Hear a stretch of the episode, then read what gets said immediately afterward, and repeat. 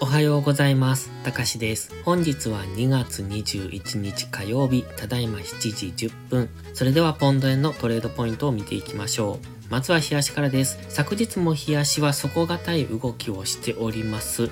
ここのところですね、先週の水曜日、木曜日と陰線をつけたんですが、その前の強い上昇からの調整の下落、そして金曜日に再び陽線、昨日も陽線というところで、今現在ここから押し目買いで上昇しているところですね。ターゲットは一旦この辺、点線ですね、この白の点線のある ひゃくろくじゅうにてんさん 付近というところを目指して現在は上昇中。ここを強く抜けられるかどうかですね。ここを抜けられると今までの日足のこの下落トレンドを崩しにかかりますので、今はこの下落トレンド中なんですが、そこを崩せるかどうかっていうのが、ここの ひゃくろくじゅうにてんさんさんに を抜けられるかどうかというのと、えー、関係してきますので、ただ ひゃくろくじゅうにてんさんさんに を上抜けても上髭で戻されたりとか、次のローソク足で行ってこいになったりってなると、ここの上昇抜けた分は騙しだったということになるんですが、現時点では今ここからの押し目買いで一旦上昇しそうですね。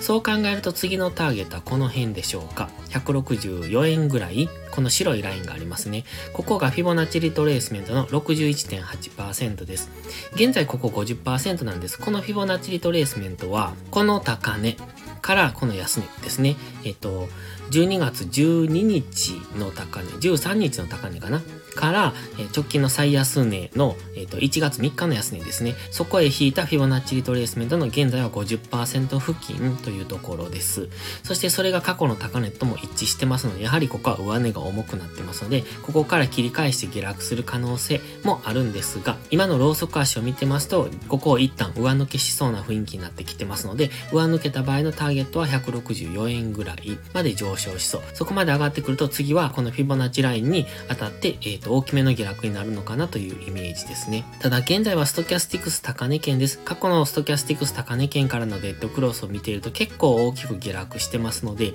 今は ジーエムエムエー も超えてきてますので、ここから上昇する可能性もあるんですが、ストキャスティクスがかなり過熱感がありますので、えここからどんどん上昇していけるかどうかっていうのはちょっと懐疑的ですね。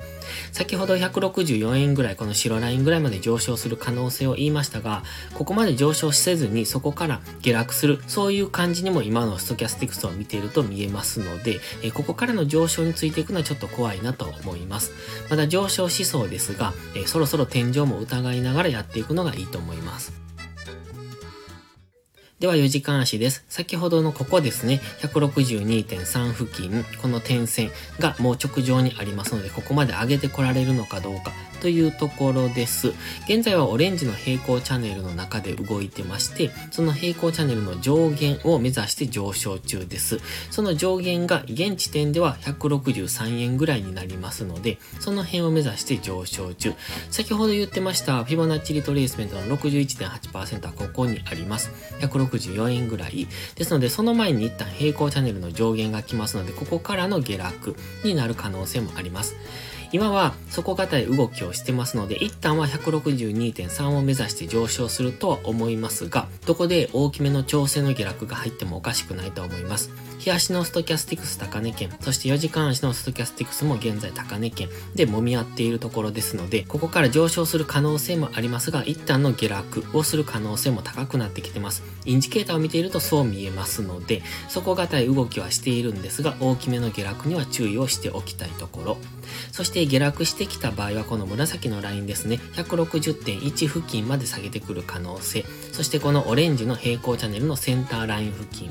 というところを目安に、次の押し目買いポイントを見ていくのがいいんじゃないでしょうか。ただし、日足のストキャスティクスが解消されるのまで待つとすると、結構下落する可能性があります。しかも、えっと、時間が結構かかりますので、そうなるとここからは調整の下落で今週いっぱい終わってしまう可能性もありますので、ただ、基本的な上昇トレンドを崩してません。今、よじかん足はこのオレンジの点線、ここ ひゃくろくじゅうにてんさん 付近を上抜けるまでは下落トレンドがまだ継続中です。その中で上昇トレンドを作っているので、大きくは下落トレンド、その中で短期的に上昇トレンドを作っている状態です。その短期的な上昇トレンドをまだ崩してませんので、基本的には押し目買いでやっていくのがいいと思います。ではいちじかん足です。いちじかん足を見ていただいてもわかりますが、基本的にはこの上昇トレンドを崩せてないんですよね。この押し安値という紫のラインを下抜けるまではいちじかん足は上昇トレンドが継続です。現在はこのご波に当たる部分、ここいち、に、さん、よん、ごというエリオット波動のご波みたいなのが見えますが、そのご波に当たる部分の中のハラミ足になっている状態なので分かりにくい動きをしております。現在はトレンドレスな状態ですね。ジーエムエムエー 横ばいですので、ですのでこれがこの紫のラインを下抜けてくるといちじかん足の目線が下になりますので下落しやすくなるとは思いますが、現時点では基本的には上昇トレンドを崩してませんので、下がったところを買っていくのがいいと思います。ただしよじかん足、日足ともにストキャスティクスは高値圏にありますので、えっとあまり上値を追っていくというよりは下がったところから買っていくというスタンス、もし下がらないのであればそこは様子見がいいと思います。それでは本日は以上です。この動画が分かりやすいと思ったら応援をお願いします。皆さんの応援がより多くの初心者の方へこの動画をお届けすることにつながります。そして最後にお知らせです。YouTube のメンバーシップでは初心者の方向けの丁寧な解説動画を毎週いっぽん更新しています。トレードの基礎が学べるメンバーシップにご興味があれば一度お試しください。